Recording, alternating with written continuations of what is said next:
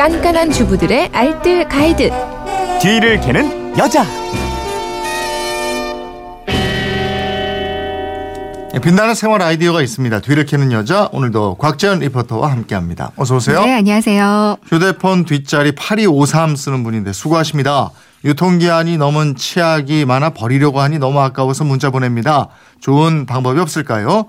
버리지 않고 쓰는 방법 꼭 부탁드립니다. 이러셨는데 치약은 뭐 양치할 때뿐이 아니고 여러모로 다양하게 쓰잖아요. 네, 맞아요. 예, 뒤를 캐는 여자 이 시간에도 종종 알려드렸는데. 네. 그죠?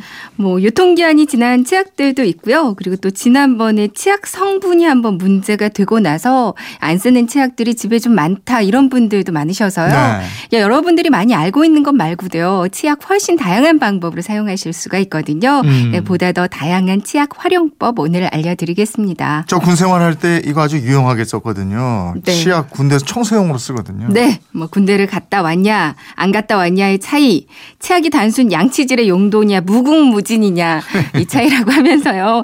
아, 군대에서 그렇게 사용하셨듯이 치약은 일단 때 빼고 광내는데 아주 좋습니다.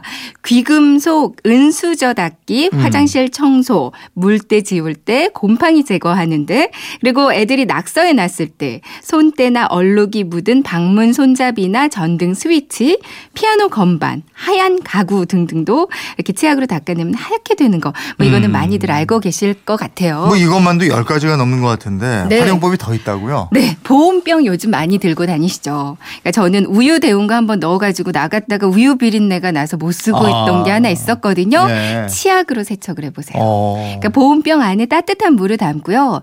치약을 새끼 손톱만큼만 아주 조금만 풀어 주세요. 네. 그리고 뚜껑을 닫고 열심히 흔들어 줍니다. 그럼 하얗게 거품이 생기 거든요. 네. 이렇게 한번 세척 후에 이제 설거지를 한번 더 해주시면 안 좋던 냄새 싹 사라집니다. 예. 아, 다만 치약에 잔여물이 남아있지 않도록요 좀 많이 헹궈주시는 게 필요할 것 같고요. 음. 또 플라스틱 반찬통 가끔 그 김치물이 들어서 벌겋게 얼룩이 남아 있거나 또 다른 그 반찬 얼룩들도 많이 남게 되잖아요. 네. 이때도 치약이 좋습니다. 음. 치약을 살짝 묻혀서 너무 세게 말고요. 살짝만 설거지하듯이 닦아주면요.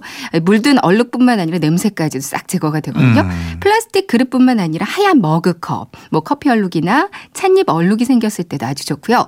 또 있어요. 그 스마트폰 액정 있잖아요. 네. 이거 닦기도 좋습니다. 오, 액정 닦을 때도 치약이 활용돼요? 네.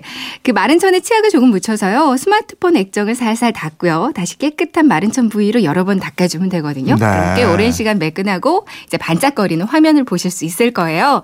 그리고 또 강추드리고 싶은 거 여기 화장실에 사용을 한번 해보세요. 네. 그러니까 오래된 집은 변기 안쪽에 그 누렇게 녹물이 들어서 변색돼서 안 지워지는 경우가 많이 있습니다. 네. 여긴 뭐 락스를 뿌려도 안 되고요. 뜨거운 물로 청소해도 절대 안 지워지거든요. 음.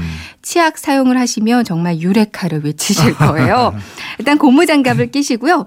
종이컵을 사용해서 변기에 고인물을 좀 퍼내주세요. 예. 물이 거의 없는 상태로 만들고요. 음. 버리는 칫솔에 안 쓰는 치약을 발라서 그 부분을 문질문질 해보면 어. 정말 쉽게 지워질 거예요. 가끔 문자로도 변기 녹물 고민이다 이런 분들 많이 계시던데 네, 많이 그. 치약 사용해 보면 되겠네요. 네, 맞습니다. 예. 또 다른 활용법도 있어요? 요리하다 보면 각종 음식 냄새가 손에 배게 됩니다. 네. 특히 뭐 마늘 냄새, 양파 냄새, 생선 냄새요. 음. 빙으로 여러 번 씻어도 가끔 사람들 만났을 때 손에서 냄새가 나서 민망할 때가 있거든요. 네. 간단하게 치약으로 손을 씻으면 돼요. 어. 그러니까 손톱 부위까지 씻은 다음에 깨끗한 물로 씻어내면 냄새 말끔히 제거됩니다. 음. 손 씻고 나서 핸드크림은 반드시 발라주시고요. 그리고 또 한 가지 다리미로 오래 사용하다 보면 그 다리미 바닥판이 누래지거나 까매져서 옷 다릴 때 묻어나는 경우가 있어요. 네. 이때도 마른 천에 치약을 조금 묻혀서 닦아주면 되거든요.